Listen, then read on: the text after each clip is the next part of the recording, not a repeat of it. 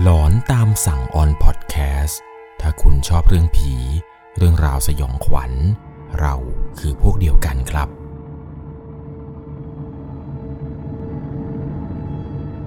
สวัสดีครับทุกๆคนครับ ขอต้อนรับเข้าสู่ช่วงหลอนตามสั่ง อยู่กับผมครับ 11 LC เรื่องราวความสยองขวัญในวันนี้ที่ผมจะเล่าให้กับทุกคนได้รับฟังกันครับ เป็นประสบการณ์สุดหลอนของผู้ฟังทางบ้าน ที่ได้ส่งเรื่องราวเรื่องนี้เข้ามา บอกว่าครั้งหนึ่งครับ เขาเคยไปขึ้นดอยแห่งหนึ่งที่จังหวัดพะเยา การขึ้นดอยครั้งนี้เนี่ยไปกับเพื่อนกันแค่ 2 คนครับ ซึ่งก็มีแค่เขากับเพื่อนเท่านั้นที่เดินขึ้นไปบนดอยแล้วไปหาของป่ากัน ปรากฏว่า ดันไปพบเจอกับเรื่องราวสุดหลอนของการโดนผีเจ้าที่เจ้าทาง เจ้าป่าเจ้าเขา แกล้งครับ เรื่องราวจะเป็นอย่างไร ก่อนจะเข้าไปรับชมรับฟังกันก่อนอื่นต้องบอกก่อนเลยนะครับ จะต้องใช้วิจารณญาณ ในการรับชมรับฟังกันให้ดีๆ เรื่องราวเรื่องนี้ครับ ถูกส่งมาจากผู้ฟังทางบ้านท่านหนึ่ง ชื่อว่าคุณแซกคุณแซกเนี่ยบอกว่าเขามีประสบการณ์อยู่เรื่องหนึ่งที่จำมาจนทุกๆวันนี้ กับการเดินขึ้นไปบนป่ากับเพื่อนคนหนึ่งครับ เป็นการขึ้นไปในครั้งนี้เนี่ยเพื่อที่จะไปหาของป่ากัน อยู่ที่ดอยแห่งหนึ่งในอำเภอจุดๆๆจังหวัดพะเยา เรื่องเนี่ยมันมีอยู่ว่าเขานั้นได้นัดกับเพื่อนไว้คนหนึ่งครับ บอกว่าเดี๋ยวจะไปสวนของมันที่ตั้งอยู่บนดอย เพื่อที่จะไปล่าหมูป่า ก็ได้มีการนัดกับเพื่อนคนนี้ครับว่าเดี๋ยวเราจะออกเดินทางกันอีก 2 วันนะเดี๋ยวมาเจอกันที่บ้านมึงเลย แล้วเดี๋ยวค่อยขึ้นไปบนดอย ไปบนสวนของมึงเพื่อที่จะไปดักยิงหมูป่ากัน เพื่อนเนี่ยมันก็คุยว่าเออโอเคได้ได้ก่อนไปก็มาเจอกันตรงนี้นะ แล้วเราค่อยว่ากันว่าจะเอาอะไรไปบ้างเขาเองเนี่ยก็กลับบ้านไปเตรียมข้าวเตรียมของครับ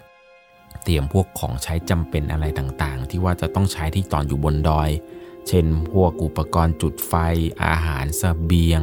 หรือแม้กระทั่งเครื่องรางของขลังครับ เครื่องรางที่เขาเตรียมไปนี้ครับ เป็นพระพุทธรูปองค์หนึ่งที่ได้มาจากคุณตา ตาเนี่ยได้ให้ไว้ตั้งแต่สมัยที่แกยังไม่เสียชีวิตครับ ตอนที่แกยังมีชีวิตอยู่นี่แกบอกว่า พระองค์นี้เนี่ยเองต้องเก็บรักษาให้ดีๆ พุทธคุณเนี่ยแก่งกล้า กันผี กันพวกวิญญาณที่จะมาทำร้าย เข้าป่าเข้าเขาเนี่ย รับรองว่าไม่มีวิญญาณตัวไหนกล้ามาลังควานเองแน่นอน แต่ปัจจุบันนี้ครับตาของเขาเนี่ยได้เสียชีวิตไปแล้ว ซึ่งคุณแซกเองนี้ครับแกก็จัดกระเป๋ารอเลยครับ รอให้ถึงวันที่จะต้องเดินขึ้นไปบนดอยกับเพื่อนคนนี้ ในกระเป๋าเนี่ยก็ใส่ของจนเต็ม แต่ก็ไม่ลืมที่จะหยิบผ้าเครื่องที่คุณตาให้ กับกิจด้ามหนึ่งครับ ติดตัวไปด้วยพอถึงวันที่ต้องออกเดินทางกันครับ ก็มุ่งหน้าไปที่บ้านของเพื่อนคนนี้มันทันที พื่อนเนี่ยมันก็นั่งรออย่างสบายใจเลยครับ พร้อมกับกระเป๋าเป้ใบหนึ่งที่ตั้งอยู่ข้างตัวมัน มันก็บอกว่าให้เขานั้นเนี่ยไปขึ้นรถ เดี๋ยวจะขับรถไปส่งตรงตีนดอยก่อน เพราะว่าทางที่จะขึ้นไปบนสวนนั้น รถยนต์เนี่ยมันไม่สามารถที่จะขึ้นไปต่อได้ ก่อนออกเดินทางครับ เขาเองเนี่ยก็พูดกับเพื่อนคนนี้ว่า มึง เราไหว้ศาลกันก่อนเพราะว่าเผื่อท่านเนี่ยจะได้ติดตามพวกเราไปคุ้มครอง เพื่อนคนนี้มันก็พูดขึ้นมาครับว่า คุ้มครองอะไรมึง ไร้สาระ ไม่มีจริงหรอกเขาอยู่ตรงนี้ เขาจะตามมึงไปได้ยังไง มึงนี่งมงายเลยนะเรื่องอะไรแบบนี้ เขาเองเนี่ยก็ไม่รู้จะพูดยังไงกับเพื่อนคนนี้ครับ แต่ตอนนั้นเนี่ยก็ยกมือไหว้ศาลเจ้าที่ตรงนั้นไป แล้วก็พูดพร่ำพรรณนาไปครับว่าการเดินทางครั้งนี้ของลูกเนี่ยไม่ได้ตั้งใจที่จะไปนู่นนี่นั่น ขอให้ท่านนั้นคุ้มครองลูกกับเพื่อนด้วยเถิดไอ้เพื่อนคนนี้มันก็ยังคงเดินมาบอกครับว่าไร้สาระไปขึ้นรถเดี๋ยวจะไม่ทันปรากฏว่าเขาก็ออกเดินทางไปครับ ไปกับเพื่อนคนนี้เนี่ยไปกัน 2 คนออกเดินทางไปยังที่ตั้งของสวนของเพื่อนเขา ตอนนั้นเนี่ยรถก็ไปจอดอยู่ตรงตีนดอยครับ ตรงตีนดอยที่จะเป็นจุดที่จะสามารถเดินต่อขึ้นไปตรงสวนได้ ก็พากันจอดรถทิ้งไว้ แล้วก็มุ่งหน้าเดินขึ้นไป ก็เดินกันขึ้นไปครับ ปรากฏว่ากว่าจะถึงยังสวนของเพื่อนเนี่ยก็ใช้เวลาหลายชั่วโมง จนตอนนั้นเวลามันก็เริ่มที่จะใกล้ค่ำแล้ว ไปถึงปุ๊บครับ เพื่อนเนี่ยมันก็แยกตัวออกไปเพื่อที่จะไปวางอาหารล่อหมูป่า กะว่าถ้าเกิดหมูป่าเนี่ยมันมากินอาหารปุ๊บ มันก็จะรอยิงหมูป่าตัวนั้นทันทีครับ ก็นั่งรอกันไปได้สักพักหนึ่ง ปรากฏว่ามันก็มีหมูป่าผู้โชคร้ายครับ หลงเข้ามา และหมูป่าตัวนี้เนี่ยมันก็กำลังกินเหยื่อที่เขาวางเอาไว้อยู่ ทันทีที่เพื่อนคนนี้เห็นครับ ว่าหมูป่าเนี่ยมันมากินอาหารที่ล่อแล้ว ก็ยกปืนตั้งลำกล้องขึ้นมา ยิงเข้าไปที่หมูป่าตัวนี้ทันที กระสุนนัดแรกครับ เฉียดตัวมันไป แต่ไม่โดน หมูป่าตัวนี้ตกใจครับ แล้วก็รีบวิ่งเข้าไปในป่าทันที เข้าไปยังตำแหน่งที่มันเพิ่งจะออกมา เพื่อนพอเห็นเช่นนั้นเนี่ย มันก็วิ่งตามครับ วิ่งตามไอหมูป่าตัวนี้ไป หมูป่าตัวนี้เนี่ยวิ่งไวมาก เพื่อนเนี่ยมันก็ทิ้งปืน แล้วก็วิ่งตามไปส่วนตัวเขาเองนั้นครับด้วยความตกใจที่เห็นเพื่อนเนี่ยมันวิ่งเข้าไปปุ๊บ ก็พยายามวิ่งตามมันไปครับ เพราะด้วยความที่ว่าเป็นห่วง แต่ก็วิ่งตามมันไปได้สักพัก จู่ๆมันก็หยุดวิ่งครับ เขาเองที่วิ่งตามไปหามันนั้น ก็ต้องตกใจครับ เพราะว่ามันวิ่งมาตั้งไกลและจู่ๆมันหยุดวิ่งซะงั้น เพื่อนเนี่ยมันก็พูดประมาณว่า พอพอพอหยุดละพอละตามไม่ทันวะเขาเองก็เลยชวนเพื่อนครับว่า เออ งั้นเรากลับกันเถอะมึงจะตามมาทำไมวะ หมูแค่ตัวเดียวเอง เดี๋ยวเขายิงตัวอื่นก็ได้เดี๋ยวตัวอื่นมันก็มา หลังจากนั้นครับมันก็มีท่าทีแปลกๆ แล้วก็บอกกับเขาครับว่า ไปกลับกันเถอะ แต่ก่อนกลับเนี่ยไอ้เพื่อนคนนี้ครับ มันขอปัสสาวะข้างทางก่อน ซึ่งแถวๆนั้นเนี่ยมันไม่มีห้องน้ำอะไรหรอกครับ มันเป็นป่าเป็นเขาเต็มไปด้วยต้นไม้ไปหมด ซึ่งปกติแล้วครับ ถ้าเกิดเราจะฉี่ในป่าในเขาเนี่ยเราก็ต้องยกมือไหว้ขอเจ้าที่เจ้าทางกันก่อนใช่ไหมครับ แต่ปรากฏว่าไอ้เพื่อนคนนี้ครับ มันไม่ยอมยกมือไหว้ขอเจ้าที่ก่อน ซึ่งเขาเองเนี่ยก็พยายามเตือนมันแล้วครับว่าเฮ้ยมึง มึงยกมือไหว้ขอเจ้าที่เจ้าทางก่อนดีว่าก่อนที่มึงจะฉี่อะมันตอบมาแค่เพียงแค่ว่า เจ้าที่เจ้าทางหาอะไรไร้สาระอีกแล้วนะมึงเนี่ย ตั้งแต่เมื่อกี้แล้วนะ มึงนี่เชื่ออะไรแปลกๆงมงายไม่เข้าเรื่อง หลังจากนั้นครับคุณแซกเนี่ยก็พูดประมาณว่า เออ ถ้ามึงไม่เชื่อก็ตามใจกันแล้วกัน ระวังตัวด้วยละมึงอะ เพื่อนมันก็ตอบกลับมาเพียงแค่ว่า เออเออเออ รู้แล้วนะรู้แล้วนะหลังจากที่เพื่อนมันฉี่อะไรเสร็จครับ ก็พากันเดินกลับ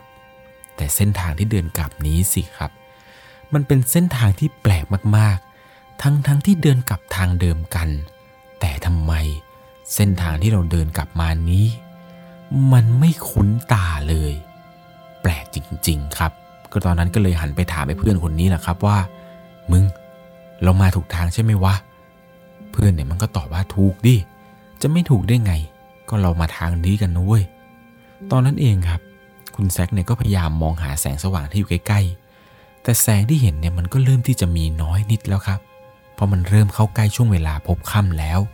เพื่อนคนที่เดินมาด้วยกันนี้มันก็พยายามมองซ้ายมองขวา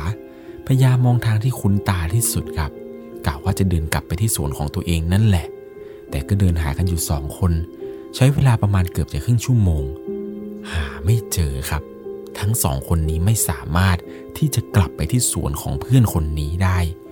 ตอนนั้นเนี่ยเพื่อนที่มาด้วยกันเนี่ยมันก็เสนอขึ้นมาครับว่างั้นเอาอย่างนี้ เราแยกทางกันหาทางออกดีกว่า ถ้ามึงออกได้ก่อนนะ มึงกลับบ้านไปก่อนเลย เดี๋ยวกูเนี่ยนอนค้างที่กระท่อม แล้วเดี๋ยวพรุ่งนี้เนี่ยมึงค่อยมารับกู แต่ด้วยความที่เป็นห่วงครับ เขาเองก็บอกมันว่า กูว่าเราหาทางออกด้วยกันนะดีกว่า มึงจะบ้าป่ะให้กูไปคนเดียว ออกไหนก็ออกไปพร้อมกันดิวะเข้ามาก็เข้ามาพร้อมกัน มันจะมืดอยู่แล้วด้วย แต่เพื่อนคนนี้ครับมันก็บอกว่าไม่เป็นไรนะแค่มืดเอง เขาเองก็เลยพูดว่า มันไม่ใช่แค่เรื่องมืดไว้ที่กูกลัว แต่กูกลัวเรื่องผี เรื่องที่มึงชอบไปพูดจาลบหลู่เจ้าที่อะครั้งนี้เนี่ย มันเนี่ยหัวร้อนมากๆครับ แล้วมันก็ตอบกลับมาว่า กูจะบอกให้นะ พวกผีเผลออะไรเนี่ย มันไม่มีจริง ๆหรอก ก็แค่เรื่องแต่งหลอกเด็ก ถ้ามีจริง ๆ นะ ออกมาสักทีเถอะวะกูกลัวนะกูกลัวจังเลยเรื่องผีเนี่ยเขาเองเนี่ยก็ไม่รอช้าครับตบปากมันไปทันที แล้วก็พูดว่ามึงเนี่ย บ้าหรือเปล่า พูดอะไรวะกลางป่ากลางเขาแบบนี้ มันก็ยังคงตอบกลับมาเหมือนเดิมครับว่าเหลวไหล มึงเนี่ยบ้าจริง ๆ หลังจากนั้นครับไอ้เพื่อนคนนี้ มันก็ค่อยๆเดินตีตัวออกห่างไปเรื่อยๆเรื่อยๆ แล้วก็บอกว่ามึงกับกูเจอกันพรุ่งนี้เลยแล้วกัน ไม่ต้องตามกูมานะ ปรากฏว่าเพื่อนคนนี้ครับ มันก็เดินหนีเขาไปเลย หลังจากนั้นเขาเองเนี่ยก็ยืนงงอยู่ในป่าคนเดียวครับ ไม่รู้จะทำอย่างไร จะเดินตามมันไปเดี๋ยวมันก็ด่าอีก เดี๋ยวมันก็ว่าอีกหาว่าเป็นเรื่องไร้สาระเขาเองก็เลยตัดสินใจครับ เอาอย่างนี้ เอาตามที่มันบอกแล้วกันแยกย้ายกันหาทางออก เดี๋ยวพรุ่งนี้เช้าเนี่ยค่อยไปตามให้ชาวบ้านมาช่วยตามหามันก็แล้วกันเขาเองก็เดินหาเองเลยครับ เดินหาทางออกเองเลย เดินไปได้สักพักหนึ่งในใจเนี่ยก็อธิษฐานสิ่งศักดิ์สิทธิ์ครับ ขอให้สิ่งศักดิ์สิทธิ์ต่างๆเนี่ยช่วยเหลือเขาช่วยดลบันดาลให้เจอทางออกจากป่านี้ก่อนที่ฟ้าจะมืดสักทีเถอะ ระหว่างเดินไปก็คิดในใจครับว่าตา ตาที่เสียไปแล้วเนี่ยขอให้ท่านเนี่ยมาช่วยหน่อยครับ ช่วยให้เจอทางออกโดยเร็วที่สุด ซึ่งเหมือนกับว่าจะเป็นเหมือนกับผลดีจากแรงอธิษฐานยังไงก็ไม่รู้ครับ เพราะว่าเดินไปได้สักพักหนึ่งเขานั้นไปเจอกับตายายคู่หนึ่งครับ ที่กำลังเก็บของป่ากันอยู่พอตากับยายเห็นเขาเดินเข้ามาใกล้ ตาคนนี้ก็พูดขึ้นมาทันทีเลยครับว่า จะไปไหนเหรอพ่อหนุ่มเขาเองก็ตอบไปครับว่าผมหลงป่าครับตา หาทางออกไม่เจอเลย ตากับยายเนี่ยก็เลยบอกว่างั้นอย่างนี้ เดี๋ยวตากับยายเนี่ยจะอาสาพาเธอออกไปเอง หลังจากนั้นครับ ตากับยายก็เดินนำเขาไป ระหว่างที่ตากับยายเดินนำไปนี้ครับ เขาเองก็ยังคงถามกับตาว่าตา ตาตอนที่ตาเก็บของป่าอยู่ตาเห็นเพื่อนผมไหมครับ พื่อนผมเนี่ยก็หลงป่าเหมือนกัน แยกทางกันไป แต่เหมือนกับว่าตากับยายคู่นี้ครับ แกจะพยายามเปลี่ยนเรื่องคุยเป็นเรื่องอื่นตลอด เปลี่ยนเรื่องตลอดเลยครับ ทุกครั้งที่ถามว่าตาเห็นเพื่อนไหม หรือว่าตาพาผมไปหาเพื่อนก่อนได้หรือเปล่า ตาเนี่ยจะชวนเปลี่ยนเรื่องไปตลอดเลยครับ ถามทีไรแกก็จะพูดแทรกขึ้นมาว่า เอา้า บ้านหนูอยู่ไหนล่ะ หนูลูกใคร มาทำอะไรที่นี่ มาทำอะไรคนเดียวมาทำอะไรเนี่ยทำไมมาหลงอยู่ในป่า พอไม่นานครับ แกก็เดินนำปาเรื่อยๆเรื่อยๆเรื่อยๆจนกระทั่งแกเนี่ยชี้ไปที่ทางทางหนึ่งครับ แล้วก็บอกว่าไอ้หนู เองเดินไปทางนี้นะ เองจะเจอกับทางออก หลังจากนั้นครับ เขาเองเนี่ยก็กล่าวขอบคุณกับคุณตาแล้วก็คุณยายไปพอเดินเข้าไปตามทางที่ตาเนี่ยชี้ครับ ตอนนั้นเองก็เอะใจครับว่า แล้วทำไมตากับยายไม่มากับเราวะ ก็เลยตัดสินใจหันหลังกลับไปถามตากับยายครับว่าตา ยาย ไม่ไปด้วยกันหรอ ตาแกตอบกลับมาแค่สั้น ๆ ครับว่า ตากับยายยังเก็บของป่าไม่เสร็จเลย โชคดีนะหลาน เขาเองก็กล่าวขอบคุณแล้วก็สวัสดีครับ หลังจากนั้นเนี่ยก็เดินออกจากป่า แล้วก็ไปเจอกับรถที่จอดอยู่ตรงตีนดอยพอดีเลยครับ ดูเวลาตอนนั้นเนี่ยหกโมงเย็นกว่าๆแล้ว ก็เลยเดินไปดูที่กระท่อมใกล้ ๆ กับที่รถจอดครับ ปรากฏว่า ไม่เจอเพื่อนคนนี้ครับเขาเองเนี่ยก็เลยนั่งรอเพื่อนอยู่ที่กระท่อมตรงตีนดอยนั้น ผ่านไปสักพักหนึ่ง ปรากฏว่าช่วงเวลาเกือบจะทุ่มครับ ตากับยายที่เข้าไปหาของป่ากันก็เดินออกมาพอดี เดินผ่านกระท่อมหลังที่เขานั่งอยู่ เขาก็เลยเข้าไปทักทายกับแกทั้งสองคนครับ แล้วก็ถามครับว่าตายาย ตาเห็นเพื่อนผมบ้างไหมครับ เพื่อนผมยังไม่ออกมาเลย แต่ตาครับตอบมาด้วยน้ำเสียงที่หนักๆว่า ไอ้นุ่ม เอ็งรีบกลับบ้านเองเลยนะ ไม่ต้องถามเหตุผล รีบกลับไปเลย ไม่ว่าเองจะมีผลอะไรก็ตามเองรีบกลับไปเลยนะ กลับไปเดี๋ยวนี้ เขาเองก็อึ้งอึ้งไปสักพักหนึ่งครับ ว่าทำไมตาเนี่ยต้องเร่งให้เขากลับ แล้วก็พูดซ้ำไปซ้ำมาอย่างนี้ครับ ว่าให้เขานั้นกลับไปเลยกลับไปเลย ก็เลยตัดสินใจครับว่าเออเออได้ครับตาแต่งั้นผมกลับกลับเลยก็ได้ครับ ก็กลับบ้านด้วยความงงครับ ก็เลยตัดสินใจขับรถคันที่มากับเพื่อนนั่นแหละครับ กลับบ้านไปเลย ใจหนึ่งก็ยังคงเป็นห่วงเพื่อนครับ เพราะมันยังไม่ออกมาจากป่าสักที แต่ในใจนึงก็คิดครับว่า มันน่าจะออกจากป่าได้แล้วหรอมั้งพอมาถึงบ้านครับ ลุงเนี่ยก็ถามว่าเป็นไง ได้หมูป่าไหมเขาเองก็ตอบครับว่าไม่ได้ หลงป่าอีกด้วยเนี่ยลุง หลังจากนั้นครับเขาก็เลยตัดสินใจเล่าให้ลุงฟังครับว่า ผมเนี่ยขึ้นดอยไปกับเพื่อนคนหนึ่งแต่เพื่อนเนี่ยมันยังไม่ออกมาเลย เหมือนกับว่าเราจะแยกทางกัน แล้วมันบอกว่ามันจะไปหาทางออกของมันเองแล้วเดี๋ยวมาเจอกันตอนเช้า ลุงพอได้ฟังครับ แกก็อุทานขึ้นมาเลยครับว่าเอาชิปหายแล้ว แกก็บอกให้เขานั้นรีบมาครับ มากับแกเลยด่วนๆหลังจากนั้นครับเขาเองกับลุงเนี่ยก็พากันขับรถไปที่สวนของเพื่อนมันทันที ตอนไปเนี่ยลุงก็พาใช้ไฟฉายนะครับนำสองทางเข้าไป จนไปถึงทางเข้าป่าครับ ลุงก็พนมมือแล้วก็พูดคาถาอะไรบางอย่าง พูดอะไรสักอย่างตอนนั้นเนี่ยจับใจความไม่ได้ แล้วหลังจากนั้นครับ แกก็ขอกิจนะครับ กิจที่เขาเนี่ยพกมาด้วยเนี่ย เอาไปแล้วก็เอากิจนั้นมาพนมมือถือกิจเอาไว้ หลังจากนั้นลุงครับก็เอากิจด้ามนี้แหละครับท่องเสร็จปุ๊บปักไปที่กลางดินทันที หลังจากนั้นไม่นาน ก็ได้ยินเสียงเพื่อนของเขาครับ ร้องดังลั่นเลยครับว่า ผมกลัวแล้ว ผมกลัวแล้ว ผมเชื่อแล้ว ผมเชื่อแล้วจะไม่ทำอีกแล้วครับ เสียงเพื่อนเนี่ยร้องดังสนั่นลั่นป่า ลุงเนี่ยก็เลยสั่งให้เขานั้นเป็นรอที่รถห้ามออกมาจากรถโดยเด็ดขาด หลังจากนั้นครับ ลุงแกก็ถือกริดแล้วก็วิ่งเข้าไปในป่าคนเดียว ตอนนั้นที่นั่งรออยู่ในรถเนี่ยใจเนี่ยเต้นตุบตับตุบตับ ใจหนึ่งก็กลัว อีกใจหนึ่งเนี่ยก็เป็นห่วงเพื่อนครับ ผ่านไปได้สักพักหนึ่ง ลุงเนี่ยก็ประคองเพื่อนมันกลับเดินออกมา ลักษณะที่เห็นคือ เพื่อนเนี่ยอยู่ในอาการกลัวสุดขีด เนื้อตัวเนี่ยมันสั่นไปหมด ถึงขนาดว่ามันเนี่ยพูดจาไม่รู้เรื่องเลย ลุงก็เลยพยุงเพื่อนครับ อุ้มขึ้นมาใส่รถกระบะ แล้วก็พากันกลับเข้ามาบ้าน หลังจากวันนั้นครับ ผ่านไปประมาณอาทิตย์หนึ่งครับ เขาเองเนี่ยก็ไปเยี่ยมเพื่อนที่บ้านมันนั่นแหละครับ แต่อาการเนี่ยมันไม่ค่อยจะดีเท่าไหร่ ก็เลยถามมันว่า วันนั้นเนี่ยมึงเป็นอะไรวะ มึงเล่าให้กูฟังหน่อย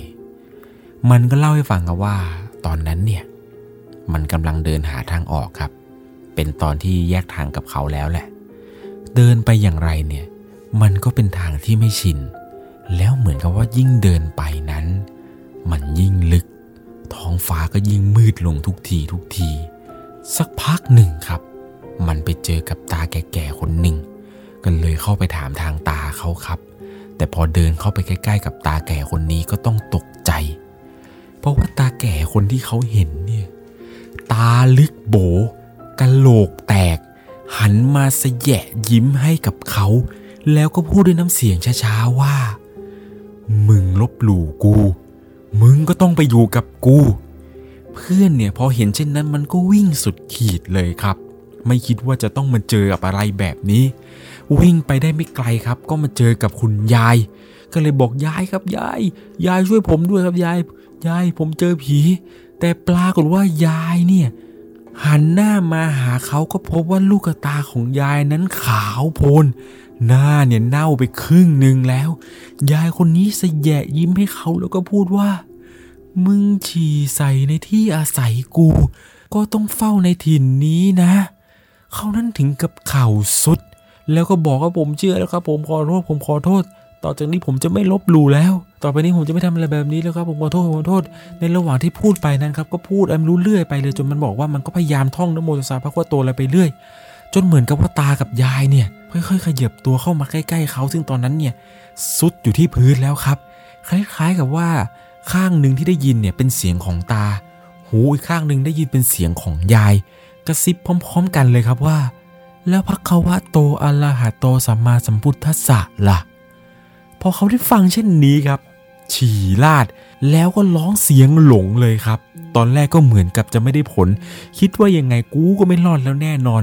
จนกระทั่งเนี่ย เพื่อนมันบอกว่ามันได้ยินเสียงคนวิ่งมา มันก็เลยตะโกนว่าช่วยด้วยครับช่วยด้วยครับผมอยู่นี่ช่วยด้วยครับช่วยด้วยครับ ซึ่งพอมันเจอคนที่วิ่งมาก็คือลุงของคุณแซกนั่นแหละครับ ที่บอกให้ว่าให้เขานั้นไปหลบในรถ และเดี๋ยวลุงจะเข้าไปหาเพื่อนเอง หลังจากที่เจอลุงของเขาแล้วครับ เพื่อนเนี่ยมันก็บอกว่าลุงมึงอะสวดอะไรก็ไม่รู้ แล้วก็ถมน้ำลายลงดิน หลังจากนั้น แกก็พยุงตัวกูเนี่ยออกมาเฉยเลย กูก็ยังงงๆตอนนั้นกูก็กลัวมากเลยทั้งที่แบบตอนกูเข้าไปเนี่ยแม่งโคตรลึกเลย แต่ตอนลุงมึงพากูออกมาเนี่ย แม่งแค่แบบประมาณ 300 เมตร 400 เมตรเอง มันดูไม่ไกลเลยนะเว้ยเป็นไปได้ยังไงก็ไม่รู้ หลังจากนั้นครับเพื่อนมันก็พูดอีกว่า มึงรู้ไหม ถ้ากูมาช้ากว่านี้อีกแค่นิดเดียวเนี่ย กูได้กลายเป็นผีเฝ้าป่าแทนเขาแน่ๆเลยว่ะ คุณแซคบอกว่าตอนที่เพื่อนมันเล่าให้ฟังเนี่ยนะครับ น้ำหูน้ำตาเนี่ยมันไหลออกมา เรียกได้ว่าประสบการณ์ที่เพื่อนไปเจอเนี่ยเขารู้ได้เลยครับว่ามันเป็นเรื่องจริง ๆ เพราะว่ามันนั้นเนี่ยกลัวแล้วก็ตกใจสุดขีดมากๆครับกับเหตุการณ์ที่มันเจอ แล้วมันก็พูดด้วยน้ำตาเลยครับว่าต่อไปนี้เนี่ยกูจะไม่ปากหมาอะไรแบบนี้แล้ว ซึ่งเรื่องราวเรื่องนี้ครับก็ทำให้เอาจนเพื่อนของเขาเนี่ย จำมาจนถึงทุกวันนี้เลยครับ แม้ว่าเรื่องราวเรื่องนี้เนี่ยจะเกิดขึ้นมานานกว่า 2 ปีแล้ว แต่เขาเองนั้นเนี่ยก็ยังคงไม่ลืมเลยครับ กับเหตุการณ์ที่เกิดขึ้นนี้ เลยอยากจะฝากมาบอกทุกๆคนครับ เอาไว้เป็นอุทาหรณ์ให้คนที่ไม่ค่อยเชื่อเรื่องอะไรแบบนี้เนี่ยอย่าไปเผลอพูด หรืออย่าไปทำอะไรแบบนี้ที่ว่าตัวเองเนี่ยไม่เชื่อแล้วต้องไปพูดแบบลบหลู่ของสิ่งศักดิ์สิทธิ์เจ้าป่าเจ้าเขาอะไรต่างๆ ก็ตาม อย่าทำโดยเด็ดขาดเลยนะครับ ยิ่งไปอยู่ในป่าในเขาแล้วเนี่ยถ้าเกิดว่าไม่เคารพสิ่งศักดิ์สิทธิ์ไม่เคารพเจ้าป่าเจ้าเขาแล้ว รับรองได้เลยครับว่า คุณจะได้เจอกับเรื่องราวอะไรแปลกๆที่คุณนั้นไม่คาดคิดเลยแหละครับ เพราะว่าเจ้าป่าเจ้าเขานั้น แรงจริง ๆครับ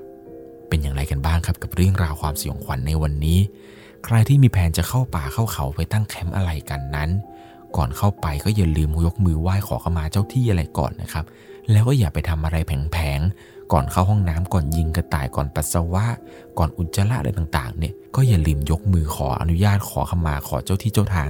ก่อนที่จะเริ่มปัสสาวะนะครับ จะได้ไม่ต้องมาเจอเรื่องราวหลอนๆ เรื่องราวอะไรแปลกๆ แบบนี้ เป็นอย่างไรกันบ้างครับ กับเรื่องราวความสยองขวัญที่ผมเล่าให้ฟังในวันนี้ ต้องบอกก่อนเลยนะครับว่า อย่าหาทำ อย่าลอกเลียนแบบเพื่อนคุณแซกโดยเด็ดขาดเลยนะครับสำหรับในค่ำคืนนี้ก่อนจากกันไป ถ้าคุณชอบเรื่องผี เรื่องราวสยองขวัญ เราคือพวกเดียวกันครับสำหรับในค่ำคืนนี้ขอทุกคนนั้นนอนหลับฝันดี ราตรีสวัสดิ์ครับ สวัสดีครับ สามารถรับชมเรื่องราวหลอนๆเพิ่มเติม ได้ที่ YouTube Channel 1 LC